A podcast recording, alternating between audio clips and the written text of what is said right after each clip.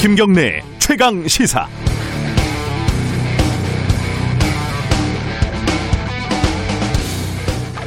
(1970년대) 말에 발명된 포스트잇이라는 제품은 3M 연구원이 강력한 접착제를 개발하려다 실패해서 만들어진 상품으로 유명합니다.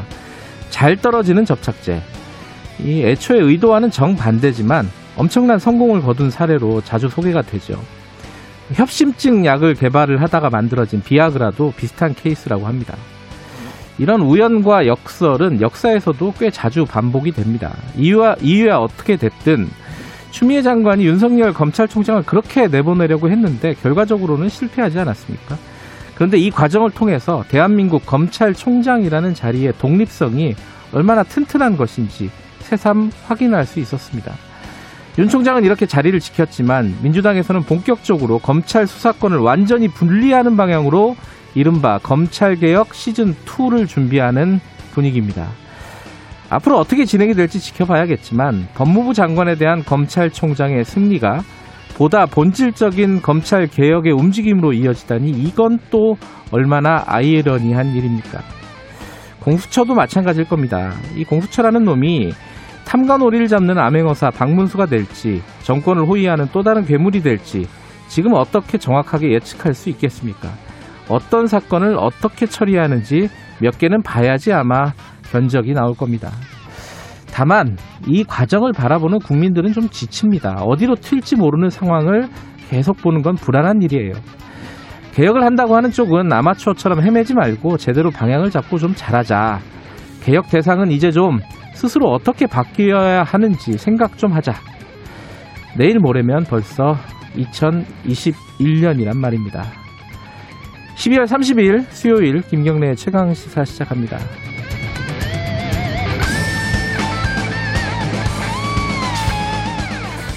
김경래의 최강시사 유튜브 라이브 열려있습니다. 실시간 방송 보실 수 있고요. 샵 9730으로 문자 기다립니다. 짧은 건 50원, 긴 건 100원, 스마트폰 콩 이용하셔도 좋습니다. 오늘 1부에서는 서울시장 출마 선언을 했죠. 열린민주당 김진애 의원 만나보고요. 2부에서는 국민의힘 주호영 원내대표 예정돼 있습니다.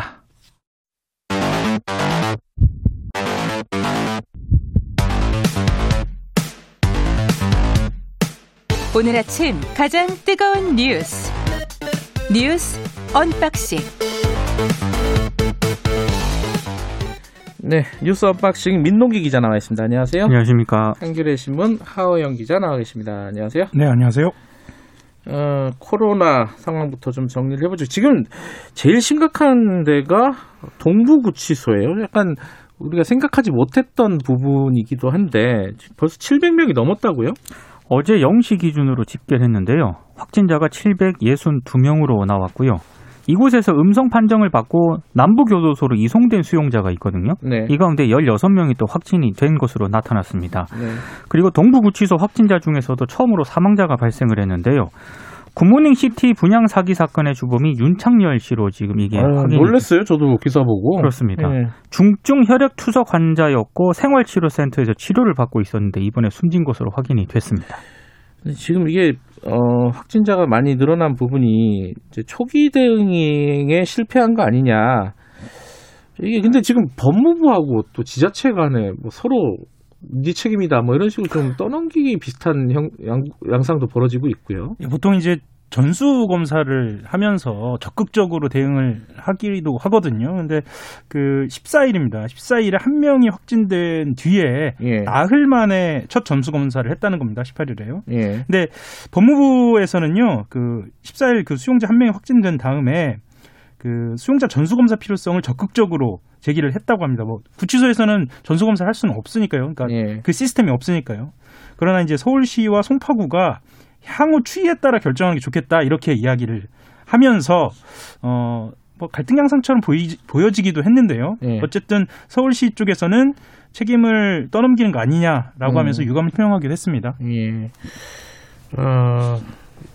뭐 여러 가지 좀 말들이 나오고 있어요. 뭐 마스크를 제대로 지급을 안 했다? 이런 얘기도 있고 뭐 너무 과밀한 상황 아니냐? 이런 얘기도 있고요. 그러니까 법무부 얘기는 예산이 부족했다라는 그런 이유를 들고 있습니다. 예. 그래서 수용자 확진자 발생 구치소에만 수용자 전원에게 마스크를 지급을 했고, 그러니까 미발생 구치소는 수용자가 외부로 나갈 때만 마스크를 지급했다고 일단 입장을 밝혔거든요. 네. 그리고 지금 어제 추미애 법무부 장관이 동부구치소를 방문을 했습니다. 네. 그래서 코로나19 대응 실태를 점검했는데 이것도 언론들이 좀 늦게 왔다 이렇게 비판을 많이 하고 있고요. 네. 지금 법무부 같은 경우에는 확진자 같은 경우에는 국방어학원 생활치료센터에 분리수용하겠다는 그런 방침을 밝혔고요. 네. 그리고 비확진자 같은 경우에는 오늘부터 다른 교도소로 이송을 하겠다라는 그런 방침인데 네. 음성 확진을 받고도 음성 판정을 받고도 나중에 이제 지금 뒤늦게 양성 판정을 나오는 그런 이 수용자들도 있거든요. 네. 그래서 더 지금 우려가 되고 있는 상황입니다. 이게 사실 구치소, 교도소 이런 데는 굉장히 그 폐쇄된 공간이라서 그 안에서 무슨 일이 벌어지는지 외부에서는 잘 모르잖아요.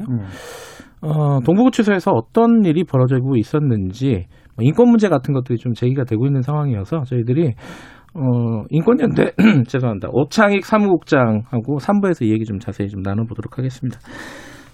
코로나 상황 관련해 가지고 3차 재난지원금 지금 윤곽이 나왔어요, 그죠? 어제? 네, 일단. 정부가 코로나19 확산으로 피해를 본 소상공인하고요. 예. 고용과 관련된 취약계층 580만 명이 대상입니다. 네. 9조 3천억 원 규모의 3차 재난지원금을 내년 1월 11일부터 지급하기로 했습니다. 원래는요. 3조 원 플러스 알파라고 해서 그 정도 3조 원에서 4조 원대 정도를 예상했는데 이것보다는 3배 수준으로 대폭 확대가 된 겁니다. 그러니까 많이 늘렸다. 그리고 최대 300만 원까지 지급을 한다. 그렇죠. 근데 이제 과거에 안 들어갔던 분들이 이번에 지원을 받는 경우가 좀 있나요? 어떤 부분이 있죠? 그러니까 고용 취약계층 같은 경우 예. 이제 대표적인데 특수고용직 프리랜서 70만 명 정도 되는데 네. 한 50만 원에서 100만 원씩 지급이 되고요. 예.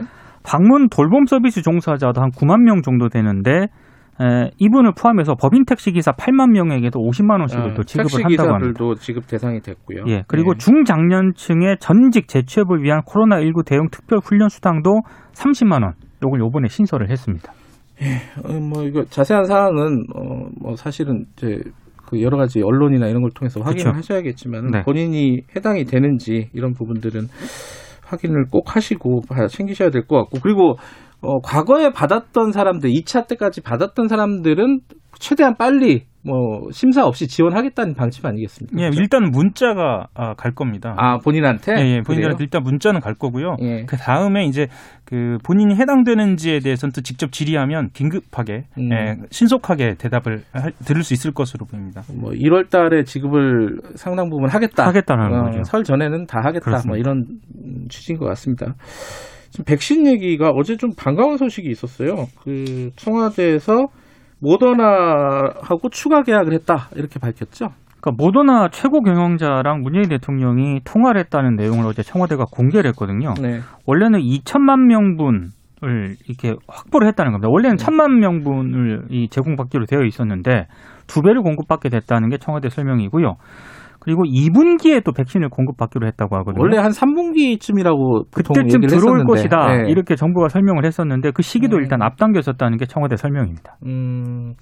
그러면 우리가 전체적으로 예상보다 많은 거잖아요. 지금 4,600만 명분이었는데, 그죠? 이거를 다 더해보면은요, 5,600만 명분이 됩니다. 아스트라제네카는 2,000만, 그리고 얀센 600만, 화이자 2,000만, 코벡스 퍼실리티가 2,000만, 이 네 종류로 5,600만 명분이 되는 겁니다. 예. 코벡스가 근데 이게 좀 예상하기가 좀 쉽지가 않다라는 전망이 나오고 있죠. 이게 원래 이제 백신을 구하기 힘든 나라들끼리 연합해가지고 이렇게 백신을 확보하자 이런 전략이었는데 그렇죠. 이 서로 백신 가져가려고 이 선진국들이 이렇게 난리를 벌이는 통에 이게 좀 확실하지는 않다 이런 얘기도 나오고 있더라고요. 네. 어쨌든 빨리 들어온다고 하니까 이건 좀 반가운 소식인 것 같고 다른 얘기 좀 해보죠. 윤석열이란다. 입에 붙어가지고 죄송합니다. 이 박원순 전 시장 성추행 관련해갖고 경찰이 결론을 내렸어요. 근데 이게 좀 말들이 많습니다. 정리 한번 해볼까요? 일단 경찰의 결론은요. 박원순 전 시장에 대한 성추행 고소 사건은 피고소인 죽음에 따라서 불기소 의견으로 검찰에 송치할 예정입니다. 한마디로 네. 공소권이 없다. 경찰이 이렇게 결론을 내렸고요. 네. 그리고 서울시 부시장하고 전현직 비서실장 등 7명에 대해서는요. 네. 강제추행 방조 등의 혐의로 고발이 됐었거든요. 네. 경찰은 범죄를 입증할 증거가 부족해서 역시 불기소 의견, 이건 혐의 없음으로 결론을 내렸습니다. 일단 경찰의 설명은 피의자 사망으로 사실관계를 확인할 수 없는 한계가 있었고 피고발인하고 참고인 등에 대해서 조사를 진행을 했지만 직접 진술 및 증거를 확인하지 못했다. 이렇게 입장을 어제 밝혔습니다. 그러니까 그 주변 인물들이 방조했다. 이 부분은 혐의가 없다는 거고 그렇죠. 본인의 그 박원순 전 시장 본인의 성추행 의혹은 공소권이 없다. 네. 뭐 이건 근데 지금 다른 사건을 검찰에서 수사하고 있다는 게 이건 무슨 말이에요?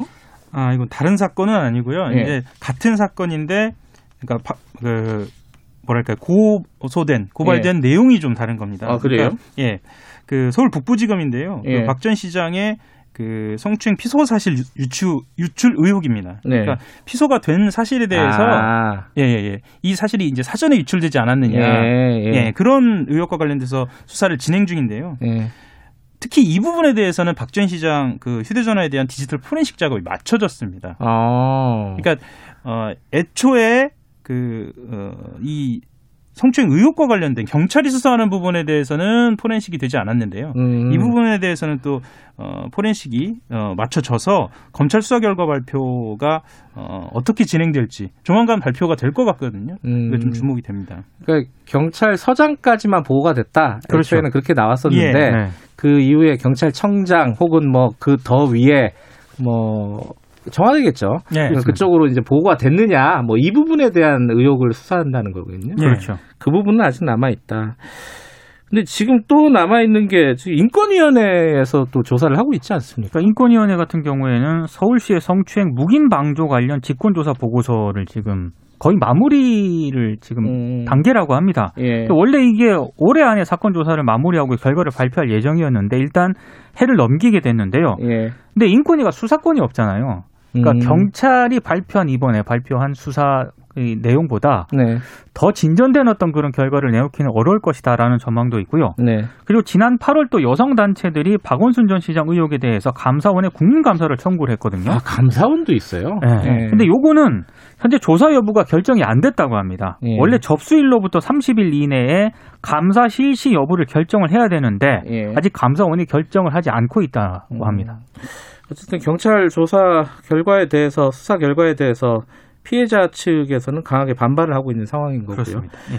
그러니까 뭐 공소권이 없다 하더라도 수사된 거는 공개해달라 뭐 이 얘기잖아요 지금. 예. 예. 근데 그건 법적으로 쉽지는 않을 것 같고 예. 그렇죠. 그렇죠. 예. 예. 개인 정보 이런 것들이 있어가지고 어쨌든 인권위 조사, 감사위, 감사원 이런 부분들이 남아 있으니까 좀 지켜보도록 하고요. 정치권 얘기 하나만 좀 정리해 보죠. 어제 그 의총이 있었잖아요 민주당에. 네. 그러니까 탄핵 얘기가 좀 나왔던 것 같아요. 윤석열 총장을 탄핵해야 되는 거 아니냐. 이 얘기는 정리가 어떻게 돼가고 있습니까? 원래 그 초반에는 탄핵을 주도한 이른바 그 탄핵파 의원들 있지 않습니까? 초선 네. 의원들을 중심으로 그런 분위기가 형성이 됐었는데 네. 지도부가 일단 좀 신중한 모습을 보였고요. 네. 그리고 의총에서는 나중에는 이 윤영찬 의원 같은 경우가 대표적인데. 네. 우리가 정교하게 다루지 못해서 국정 운영에 부담을 줬고 지지율도 떨어졌다. 근데 탄핵 카드를 다시 꺼내는 거는 그런 국면을 지속하자는 것이다 라고 하면서 반박을 했는데 신중론이 조금 우세했다는 그런 보도가 좀 많습니다. 근데 이제 탄핵 얘기야 교통정리가 필요한 부분이긴 한데 아까 제가 오프닝에서도 말씀드린 검찰개혁 시즌2 이건 내용이 어떤 겁니까? 일단 윤호중 법제사법위원장이요. 예.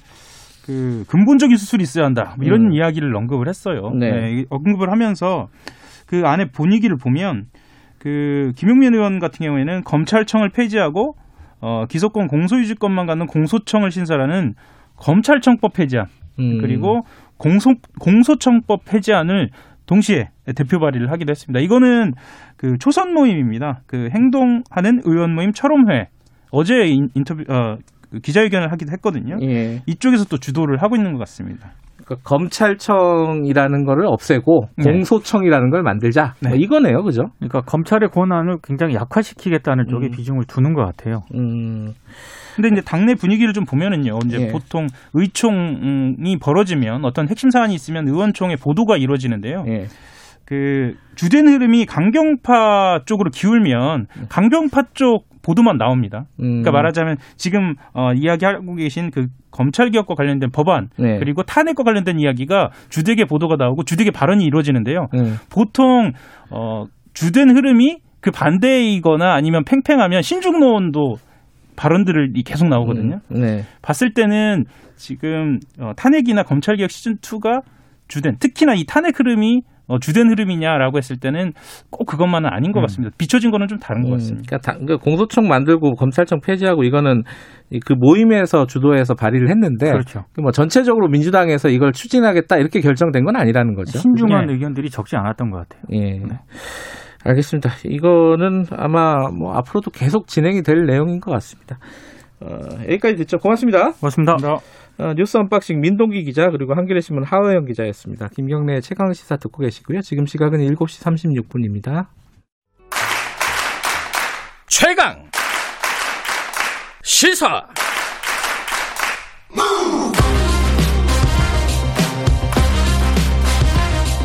지금 여러분께서는 김경래 기자의 최강 시사를 듣고 계십니다.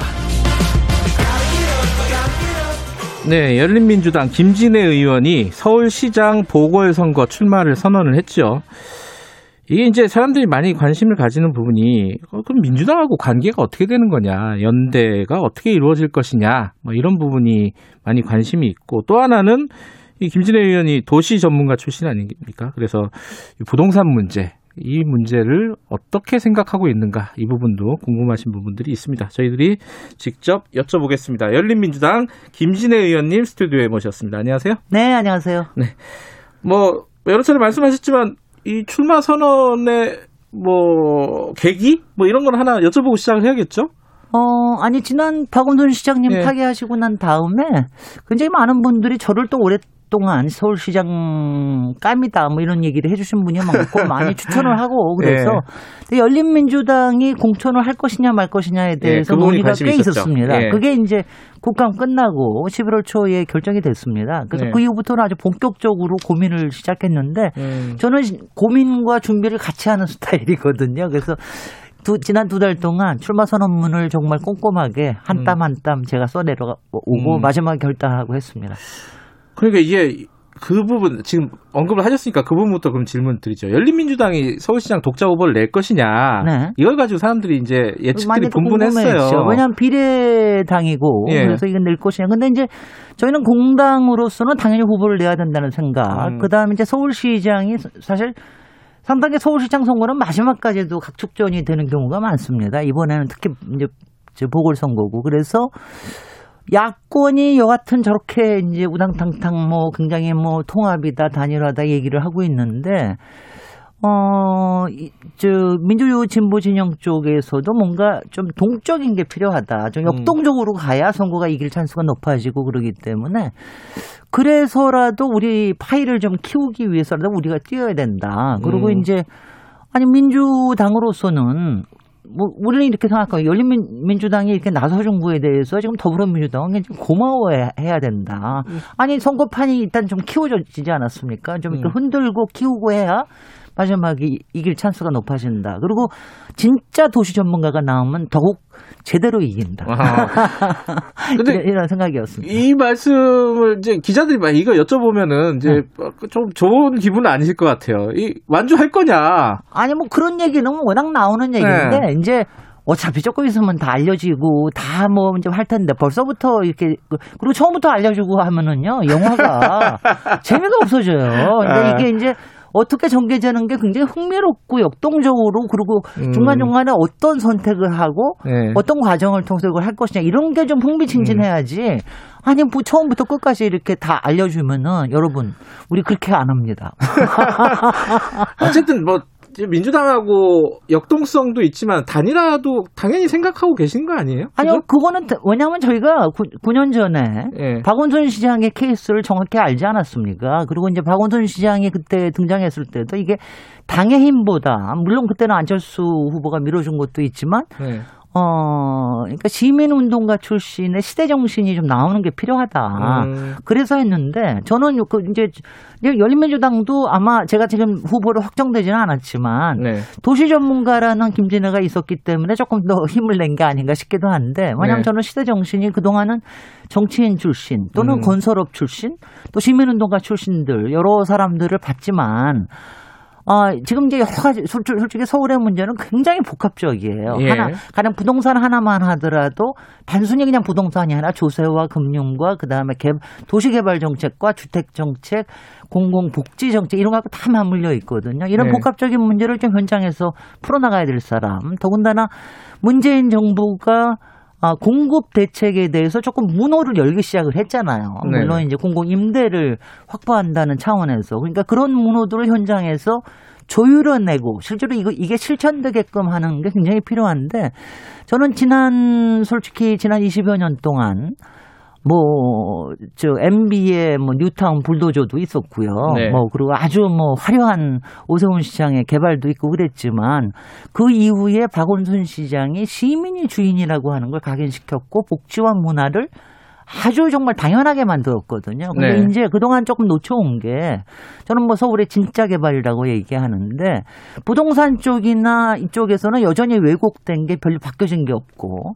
그다음에 서울의 경쟁력 측면에서 저는 좀 이제 광역 메트로폴리탄 서울을 다룰 수 있는 사람 그리고 조금 미래를 보면서 세계와 연주어서 필요한 기능들을 제대로 촉진할 사람 이런 사람이 좀 필요하다는 걸 시민들이 좀 인식해 주셨으면 좋겠고요. 네. 그런 점에서 제가 좀 이제 센 것들을 많이 얘기했습니다. 그러니까 가령 예컨대 저는 역세권에 네. 그러니까 여태까지는 자꾸 아파트 단지만 지으려고 그러는데 역세권을 중심으로 해서 진짜 도시다운 도시 미드타운을 만들어야 된다.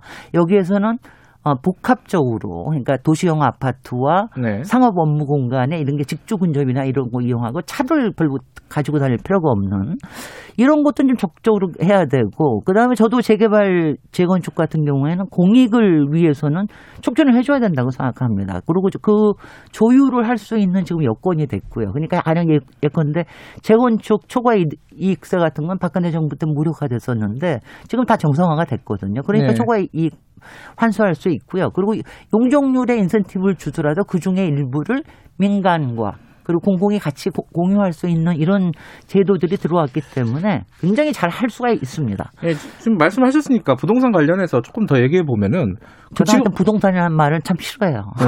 도시개발? 저는 제대로 된 주택 정책, 진취적인 도시 정책이 필요하다 알겠습니다. 이렇게 얘기하죠. 주택 정책, 네, 주택 정책이나 도시 정책에 대해서 여쭤보면은 네. 이제 야당 쪽에서도 지금 말씀하신 재건축 재개발 규제 풀어야 된다 이런 얘기를 하는데 그거랑 다른 거예요? 그거는 이제 그러니까 야권의 국힘당의 네. 의원들이나 얘기하는 건 뭐냐면 규제 다 풀어라. 네. 예전에 이명박 시절로 돌아가자. 네. 이런 거예요. 그래서 무분별하게 근데 이게 굉장히 문제가 되는 게 네. 지금 서울 같은 경우에는 일단 부동산 전국구가 돼버렸어요. 요새는 똘똘한 한 채가 더 좋다라는 것 때문에 있으면 네. 주로 수도권으로 왔다가 또 다시 서울로 오고 네. 또 다시 강남으로 가고 이런 식입니다. 그래서 정말 기름을 붓는 식이 되면 곤란해요.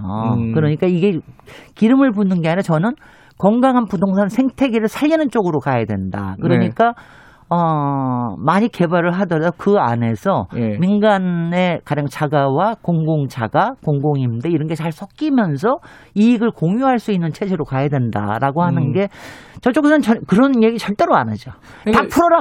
아니 거기 사는 사람들, 그러니까 소유주들이 네. 돈 안 되면 안 하려고 할 거 아니에요. 그렇죠. 재건축 재개발. 아니 그러니까 그거는요 선택을 줄 겁니다. 그러니까 서울시나 정부에서 가지고 있는 건 두 가지예요. 도시계획권하고 네. 도시계획을 어떻게 해주느냐 하고 그 다음에 인허가권입니다. 그러니까 이거에 대해서 협상이 어떻게 되느냐에 따라서 달라질 수 있는 거기 때문에 그리고 여기서는 굉장히 훌륭한 설계와 그리고 이제 그 안에 저는 이렇게 얘기를 합니다. 포스트 코로나 시대에 맞는 도시를 그런 거를 좀 제한을 하는 데다가 인센티브를 좀 더 줘야 된다. 예. 이런 얘기를 하는데 그거는 분명히 뭐 여태까지도 굉장히 많이 협상들이 이루어왔지만 좀 더 적극적으로 임할 수 있게끔 하는 데는 도시 전문가가 최고입니다.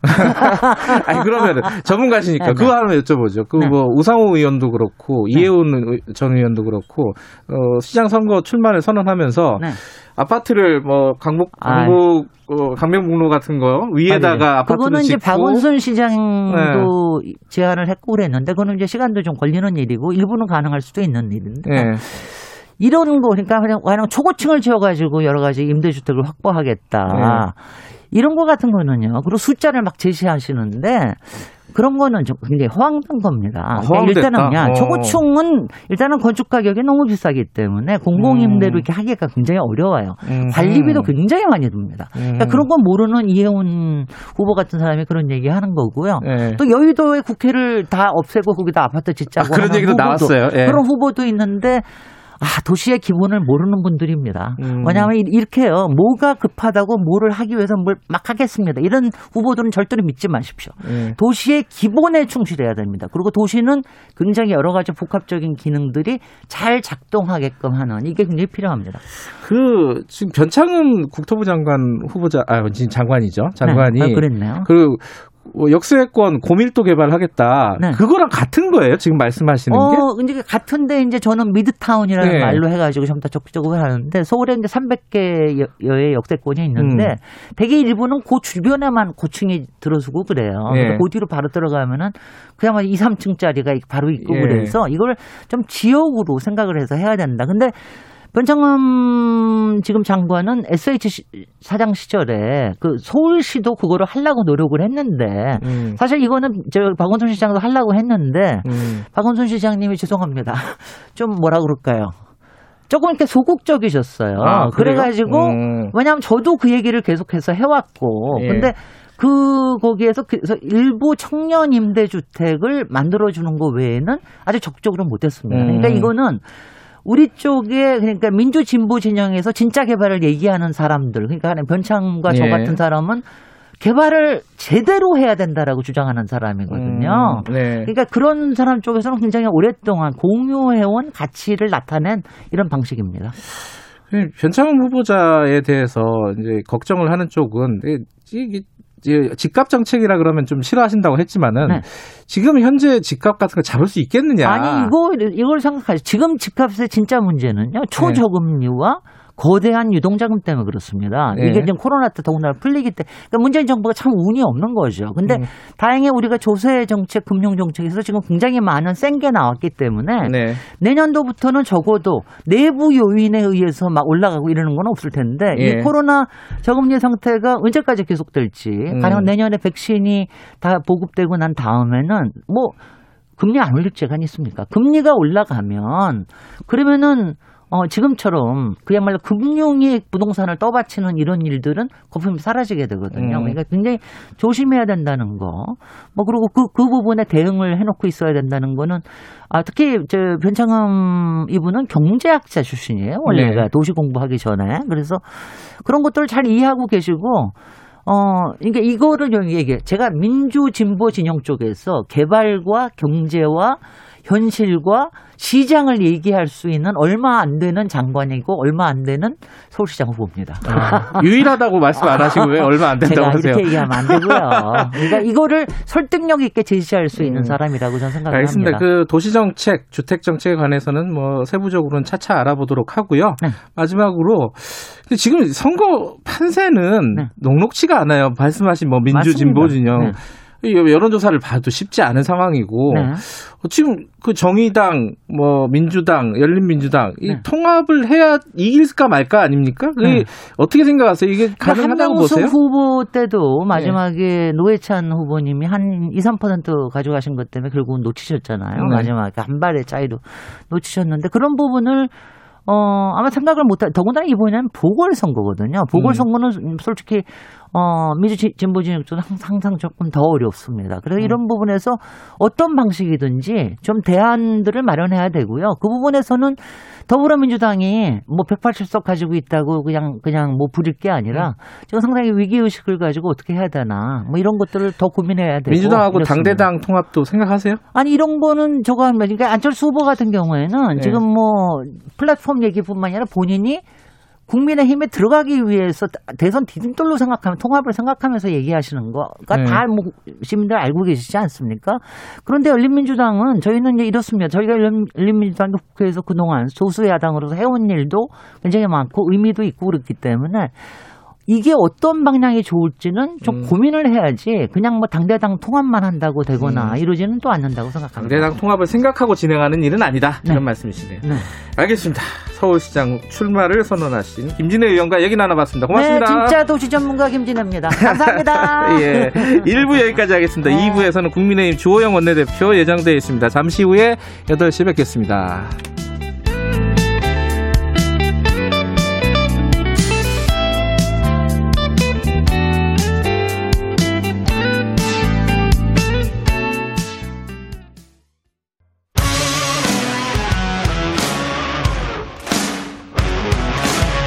뉴스타파 기자 김경래 최강 시사.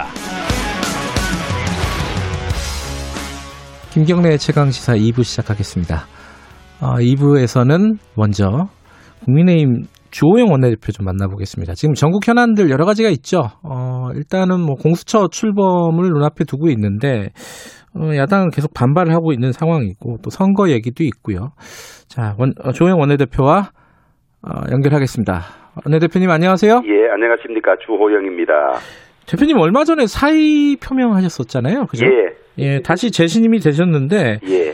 이게 사의 표명한 이유를 뭐 간단하게 설명을 부탁드릴게요. 아니, 저희들은 최선을 다했습니다만은 네. 법같이 않은 법이 무도하게 국회에서 통과되니까 원내대표를 맡은 저로서는 그 상황에 대해서 책임을 지겠다. 이렇게 해서 사의를 표명했는데 네. 우리 의원님들께서 우리 원내대표단이 잘못한 것이 없다. 최선을 다했고 다만 민주당이 무도하게 필리버스터 건도 박탈하고 안건조정위원회 야당 목도 자기들 편을 넣어서 한 거기에 기인한 것이지 네. 우리가 잘못해서 그런 것이 아니니까 더 단결해서 최선을 다하자 이런 취지로 재신임을 한 걸로 알고 있습니다. 이제 재신임이 되셨으니까 이제부터 또 전국을 풀어 나가셔야 될 텐데 일단 공수처 얘기부터 좀 여쭤보면요. 지금 뭐 후보자 최종적으로 2명이 정해졌습니다. 그래서 대통령이 선택만 남아 있는데 이게 지금 이 절차에 대해서 지금 국민의힘은 계속 문제 제기를 하고 있습니다. 어떤 예. 부분이 제일 문제라는 거예요? 한마디로 위헌에 예. 불법에 무리를 더해서 무리하게 출발하려는 것이라고 보고 있고요. 예. 우선 절차 면에서는 작년에 패스트 트랙이라는 절차를 통해서 법을 만들었는데요. 예. 사법개혁 특위에서 채우게 되는 180일을 채우지 않은 채 지나갔거든요. 그런 문제가 있고 그다음에 자신들이 스스로 인정했던 야당의 소위 거부권을 예. 한 번도 시행해보지 않은 채 네. 박탈해가는 걸 일방적으로 법을 만든 이런 내용이 있고요. 예. 그다음에 이번에 이제 한 분이 이런 추천위원회는 할 필요가 없다 그래서 사임을 하고 네. 한석훈 위원이 새로 추천이 됐는데 네. 이 한석훈 위원의 이 공수처장 후보 추천권도 박탈당한 채 또 후보로 올라와 있던 사람들에 대한 검증 절차도 이분은 거치지 못한 채 결정이 돼버린 거거든요. 예. 이제 절차에서 그런 문제가 있고요. 예. 그다음에 내용에서는 이것이 이제 헌법상 근거가 없다 그래서 위헌 제청이 돼 있을 뿐만 아니라 예. 기존 우리의 수사 체계를 흔드는 그런 내용들이어서 예. 절차나 내용에 있어서 모두 이것이 적법하지 않다 이렇게 보고 있고요. 따라서 이것은 말은 공직자 비리 수사처라고 하지만은 사실은 정권 사수처가 될 것이다. 저희들은 그렇게 보고 반대하고 있습니다. 지금 그 후보자로 올라간 2명 같은 경우에는 뭐 나름 신망이 있는 분들이라고 외부적으로 평가를 받더라고요. 어떻게 평가하세요? 저는 그렇지 않다고 생각합니다. 예. 이 공수처가 소위 경찰과 검찰 상위에 있는 국가 최고의 수사기관이 되는데 법의 내용에 의하면요. 그러면 그런 수사처를 운용할 만한 경륜이 있어야 되고 조직을 이끌어본 그런 경험이 있어야 하고 더구나 가장 중요한 것은 살아있는 권력에 대한 수사, 소위 대통령과 대통령 주변에 대한 수사를 하기 위해서 공수처를 만드는 것이 1번 목적이었거든요. 네. 그래서 그런 강단이 있어야 하고 또 평소에 해온 여러 가지 업무나 수사 경력이나 뭐 이런 것들이 그런 걸로 증명이 돼야 하는데 네. 뭐 제가 후보 두 사람 일일이 언급하고 싶지는 않습니다만은 네.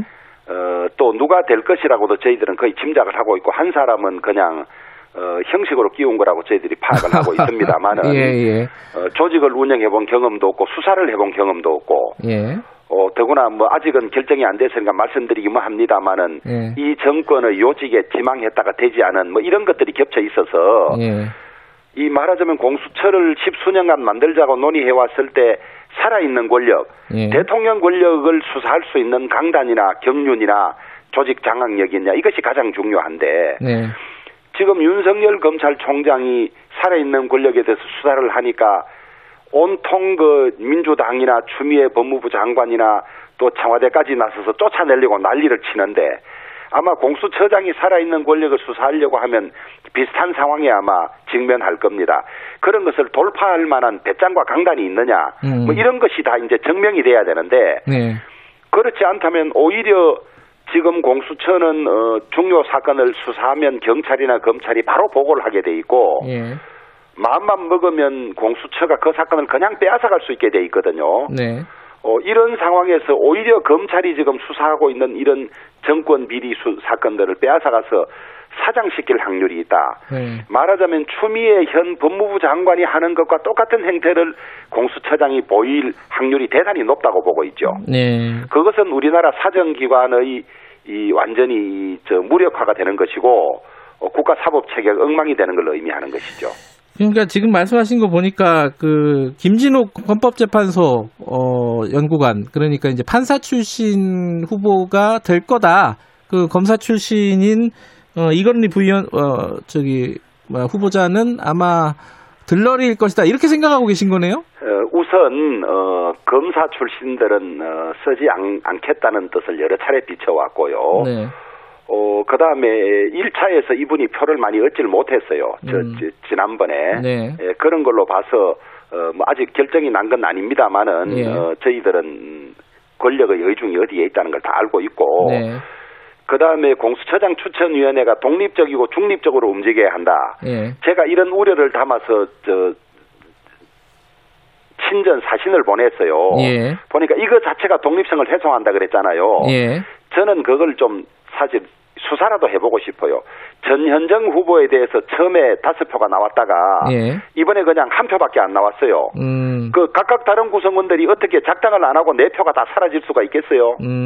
그러니까 이 소위 추천위원 중에 야당 추천위원을 뺀 나머지 위원들은 다 서로 의사를 교감하면서 어느 쪽의 의도대로 하고 있다는 것을 다 밖에서 볼 수가 있죠. 네, 추천위원들이 개별적으로 독립적으로 결정한 부분이 아니다라는 의혹을 지금 제기하시는 거예요. 그렇지 않습니까? 5표 나왔던 분이 어느 순간에 딱 1표가 되고 4표가 사라져 버린 거예요. 예. 자, 그러면 어쨌든 지금 관련해 갖고 형식적으로는 뭐 절차상의 문제가 있다. 그러면 이 부분에 대해서는 소송으로 가실 겁니까? 어떻게 가세요?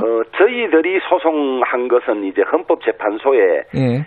이 법률위원 소송을 해놓은 것이 진행 중에 예. 있는 것이고요. 예. 빨리 결론을 내려달라는 것이 이제 저희들의 요구이고요. 예. 그 다음에 이제 이 공수처장 추천 과정은 추천위원들이 이 권리가 침해됐다. 네. 후보를 추천할 추천권이 침해됐고 후보를 검증할 권리가 침해됐다 그래서 네. 추천위원들이 법적 절차를 밟는 것으로 알고 있습니다. 예. 지금 근데 이제 앞으로 남아있는 일정을 보면은 예, 후보자가 결정이 되면은 인사청문회가 진행이 될 거잖아요. 그렇습니다. 이 부분은 어떻게 대응하실 거예요, 그러면은? 형식적으로 되지 않겠습니까? 이제 일단 국민들의 관심은 우리가 공수처 자체를 인정 못하니까 청문회에 응할 것이냐 안 응할 것이냐 예. 이것을 궁금해하시던데 예. 저희들은 그렇다 그래서 방기하지는 않을 겁니다. 네. 철저히 우리가 할 수 있는 모든 주어진 권한은 행사해서 할 텐데 네. 지금 이번에 변창흠 국토부 장관 후보자 청문 보십시오. 예. 그렇게 흠이 많고 많은 국민들이 안 된다고 해도 임명하지 않습니까? 네. 그런데 더구나 이 공수처장 후보자에 대해서는 청와대가 지금 한 수를 더 뜨고 있어요. 오늘 언론 보도에 의하면 국회에서 추천했기 때문에 우리는 인사 검증을 하지 않겠다 이런 식으로 이야기를 했습니다. 엄격한 검증을 하지 않겠다. 그건 나중에 이 흠이 나와도 우리는 국회에서 추천했기 때문에 우리는 검증 책임이 없다 이러려고 아마 미리 지금 밑자락을 까는 것 같아요. 예. 공수처장 후보는 대통령이 한 사람을 선택하는 것이기 때문에 예. 그 흠이 있고 없고 책임은 청와대가 전적으로 져야 하고 철저히 검증해야 하는데 벌써 그것을 책임을 피하는 듯한 발언을 하고 있는 것 자체가 어떻게 갈 것인지 뻔하죠. 어찌됐든 인사청문회에는 적극적으로 임해서 검증하시겠다 이런 말씀이시네요, 그죠? 예, 그렇게 할 겁니다. 그리고 또 하나가 이제 공수처가 이제 구성이 되려면은 임용심의 의결 인사위원회 뭐 이런 것들이 만들어져야 되는데 여기 야당 추천위원이 들어가야 되잖아요, 그죠? 그렇습니다. 이 예. 부분을 협조를 하실 겁니까? 저희들은 고민을 하고 있습니다. 실질적으로 인사추천위원회가 실질적으로 그 야당의 의견이 반영될 수 있는 구조라는 게 확인이 되면 저희들은 피할 생각이 없고요. 네. 그럼에도 불구하고 이번에 후보 추천위원회처럼 네. 인사추천위원회도 여전히 이 형식적으로 들러리만 세우고 자신들끼리 이 서로 담합을 해서 그냥 민변 출신 변호사들이나 이런 사람을 넣는다고 할 것 같으면 네. 저희들은 그냥 그 형식을 갖추어지는 들러리에 불과하기 때문에 네. 그럴 경우에는 참여하지 않을 수도 있습니다. 그건 내용을 좀 보겠다 이런 말씀이시네요. 그렇습니다. 예. 네. 이어지는 얘기긴 한데 아까 윤석열 총장 얘기 잠깐 꺼내셨습니다. 그 윤석열 총장에 대해서 탄핵 얘기가 여당 쪽에서 나오고 있어요. 그럼 뭐 예. 지도부에서는 좀 선을 긋고 있는 상황이긴 한데 예. 이 탄핵론에 대해서는 어떻게 보십니까? 우선 윤석열 제거에 혈안이 돼 있는 거죠. 두 차례나 제거를 시도하다가 법원에 의해서 제동이 걸렸으면 정말 반성하고 사과하고 이렇게 해야 되는데 네. 그 법원에 의해서 제동이 걸렸다고 지금 울분을 못 참고 지금 씩씩거리고 있는 것 아닙니까? 네. 대통령이 국민에게 사과했으면 그걸로 잘못을 인정하고 스톱을 해야 되는데 어떻게든 윤석열 총장이 다시 직무에 복귀해서 지금 이제 정권 비리에 대한 수사를 박차를 가할 것으로 보여지니까 네. 탄핵은 안 될 겁니다. 탄핵은 우선 국회에서 탄핵 소추를 발의해야 되고 탄핵 소추를 의결해야 되고 예. 그다음에 헌법재판소에서 이제 탄핵 심판을 해야 되는 구조거든요. 예. 헌법재판소의 탄핵 심판은 안 되는 것은 거의 확실할 겁니다.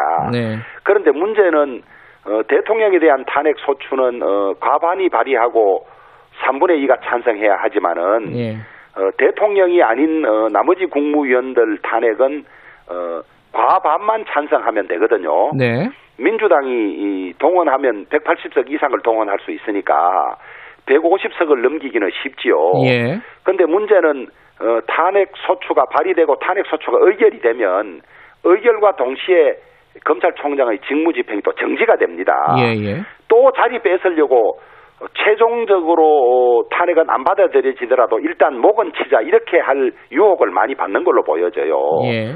그러나 우리 국민들이 이미 여론이 추미애 장관과 문재인 대통령이 잘못했고 그것을 법률적으로도 법원이 두 번이나 받아들여준 사건에 대해서 네. 또 180석의 힘이 있다고 힘자랑하면서 무리하게 하면 아마 국민들이 용납하지 않을 겁니다. 알겠습니다. 이 탄핵 얘기와 함께 또 나오는 얘기가 이 검찰개혁 시즌2입니다. 예. 주호영 원내대표께서는 이제 법조인이시기도 하니까 예.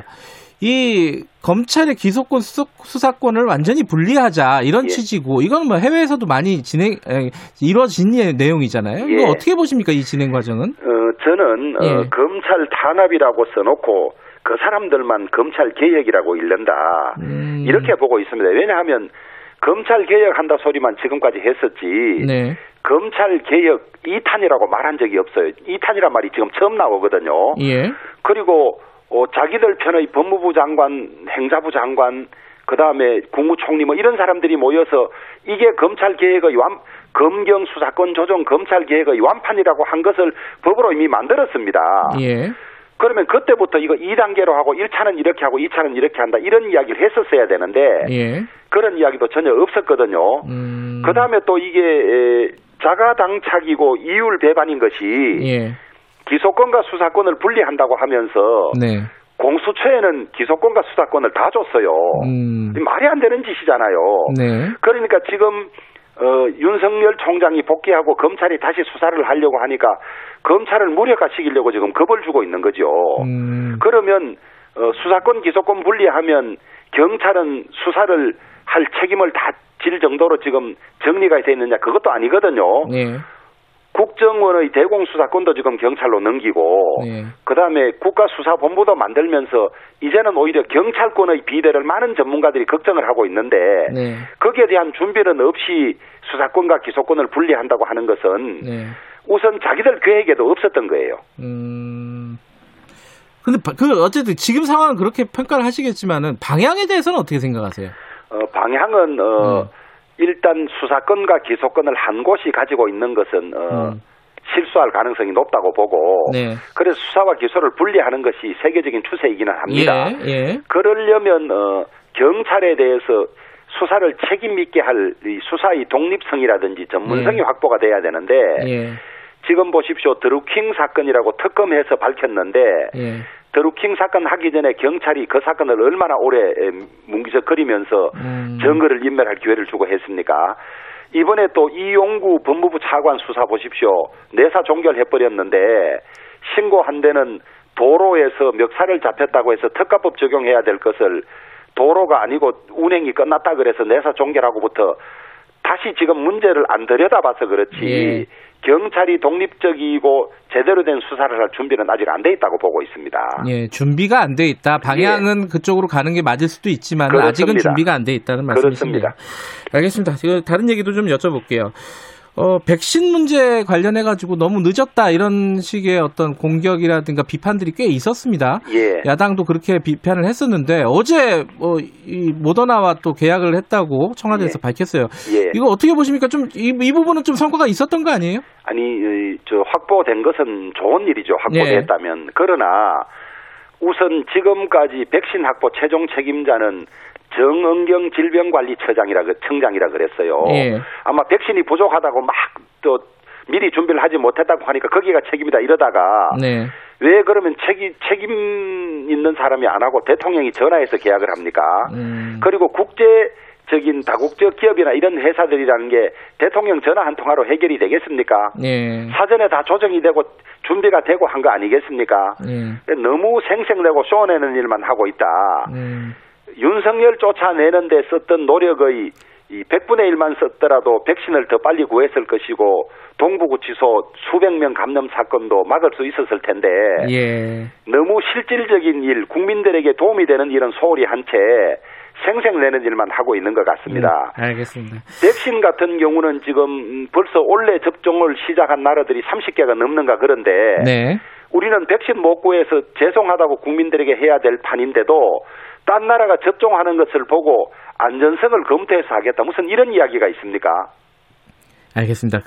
백신도 지금 하는 것들은 이미 늦은 거를 쇼를 하고 있는 거다. 이런 취지로 말씀하신 거네요. 그죠? 아니, 그렇습니다. 예. 그리고 예. 어제 같은 경우도 주한 미군은 지금 접종을 다 하고 있지 않습니까? 예, 예. 그런데 미군이 우리 카투사나 그다음에 한국 군무원들 하려고 하니까 우리나라가 검사 안 해줬다고 스톱시킨 거 아닙니까? 예. 이거 맞습니까?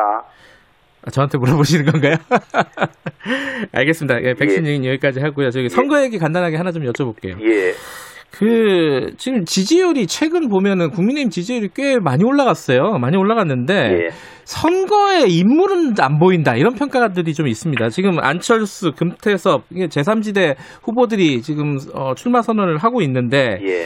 어떻게 합쳐지느냐, 연대가 어떻게 가능할 것이냐 이 부분에 관심들이 많습니다. 예. 원내대표로서 지금 어떤 구상이나 이런 것들이 좀 있으세요? 예, 우선 네. 이 보궐선거는 서울시장, 부산시장, 민주당 소속이 성범죄로 사퇴하거나 사망한 데 따른 것이기 때문에 네. 국민들께서 그 점을 잘 알고 계실 것이고요. 예. 문재인 대통령이나 민주당의 지지율이 급전직하에 있지 않습니까? 네. 그런 상황에서 이제 우리 당에도 저희들이 잘해서 다천적으로 지지율이 올라오는 건 아닙니다만은 예. 조금씩 올라가는 것이 보이고 있고 예. 그런데 저희들이 각별히 유의하고 있는 것이 우리가 지지율 올라가는데 안주해서 예. 혁신이라든지 민심을 잃는 데 소홀해질 수 있지 않을까 저희들이 대단히 경계를 하고 있고요. 예. 그다음에 눈에 띄지 않는다는 것은 민주당은 누가 눈에 띄입니까? 민주당 얘기가 아니라 지금 국민의힘 우리 당도 마찬가지고 이제 전체적으로 여론조사를 여러 명을 놓고 하면 그래도 제일 앞쪽에 말하자면 야권 후보들이 올라가 있는 상황이고요. 예예. 제일 중요한 것은 거의 마지막에 1대1 구도나 3자 구도가 되지 않겠습니까? 네. 이제 그런 상황을 놓고 봐야 하는데 예. 저는 우리 후보 중에도 우리 당 후보 중에나 예. 그다음에 그 방금 말씀하신 우리 당 밖에 있는 야권 예. 후보들 중에도 훨씬 더 경쟁력이 있고 잘할 거라고 생각합니다. 아니 범죄를 저지르고 사망하거나 사퇴한 사람보다 더 못할 사람이 그러니까 어디 제가 있겠습니까? 여쭤보는 게 통합 경선 이런 것들도 지금 염두에 두고 계시는지 그걸 여쭤보는 겁니다. 그것은 이제 오늘 우리 당 공천심사위원회가 처음으로 열립니다. 예. 거기에서 말씀하신 지금 우리 당 안에 입당해서 경선을 하라고 정할 것이냐 네. 아니면 입당하지 않은 채 어떤 방법이 있을 수 있느냐 예. 이런 것들을 논의하고 방향을 정할 걸로 알고 있기 때문에 예. 제가 첫 회의를 앞두고 사전에 제 의견을 말씀드리는 것은 조심스럽습니다. 뭐 조만간 그림이 나오겠죠. 그렇습니다. 예. 예. 오늘 말씀 감사합니다. 예, 감사합니다. 국민의힘 주호영 원내대표였습니다. 공정하고 깊이 있게 오늘 하루 이슈의 중심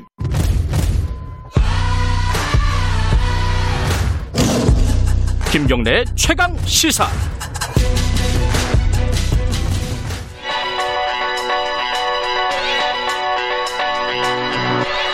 최강 시사 윤태곤의 눈.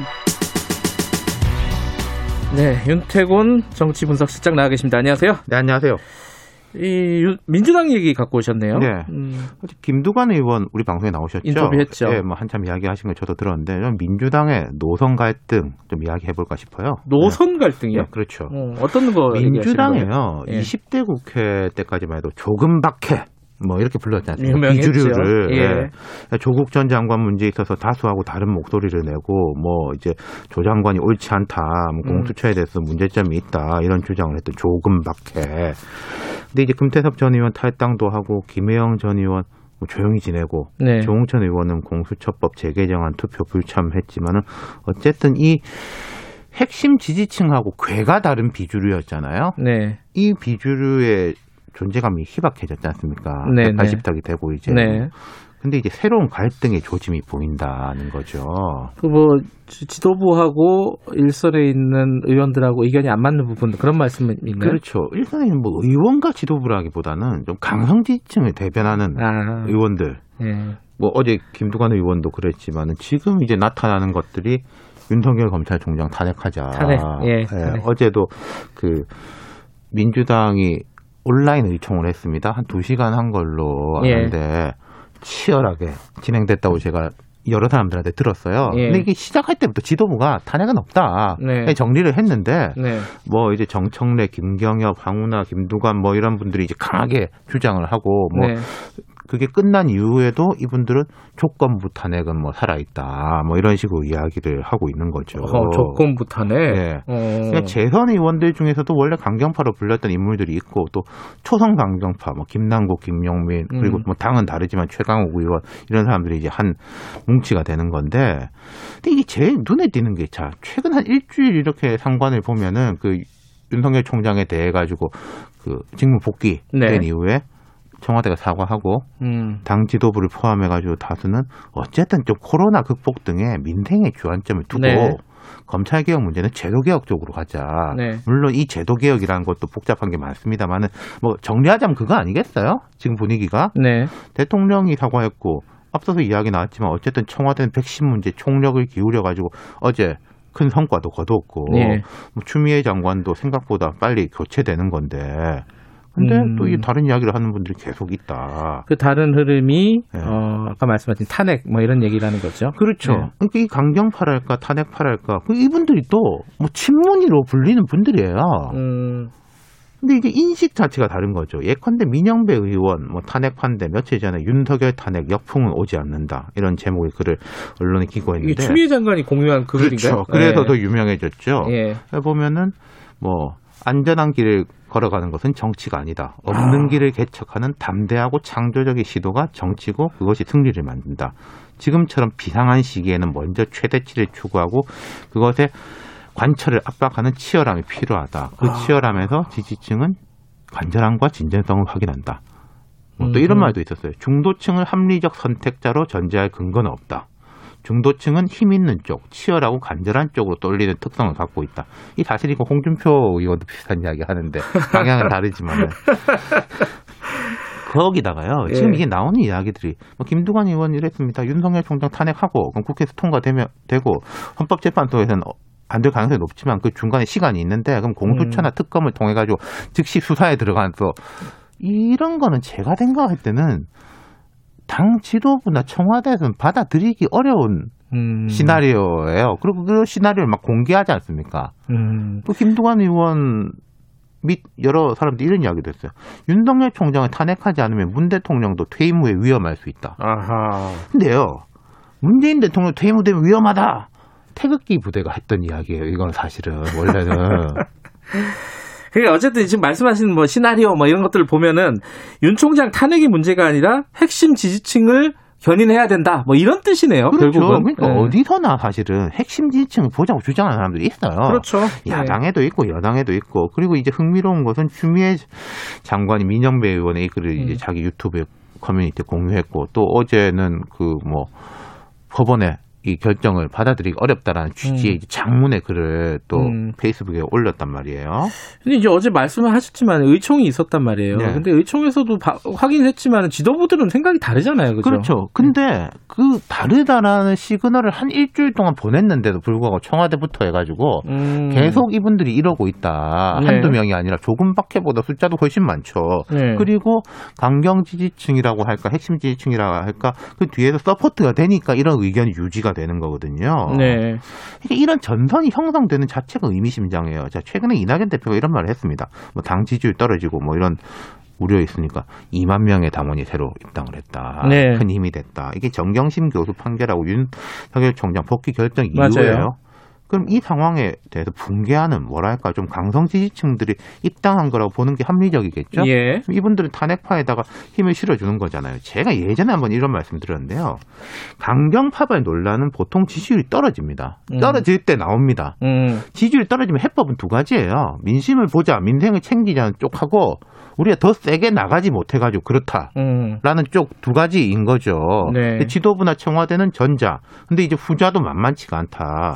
그리고 예전에 말씀드렸지만은 지지율이 떨어질수록 강경파의 비중은 높아집니다. 물이 작아지는데 소금이 있고 소금이 더 들어갔잖아요. 도수가 올라간다는 그럼 거죠. 그럼 물이 짜지죠. 근데 이게 짜지는 걸 좋아하는 분들도 있고 이게 문제가 된다라고 보는 분들도 있는데 이게 앞으로 민주당의 숙제가 될 거고 하나 포인트는 추 장관이 장관을 그만두고 나왔을 때 어떤 행보를 취하느냐, 조용히 있느냐 아니면 이쪽에다 확 힘을 싣느냐에 따라서 좀 큰 갈등이 될 수도 있을 거예요. 알겠습니다. 지켜보죠. 윤태곤 정치분석실장이었습니다. 고맙습니다. 2부는 여기까지 하고요. 잠시 후 3부에서 뵙겠습니다.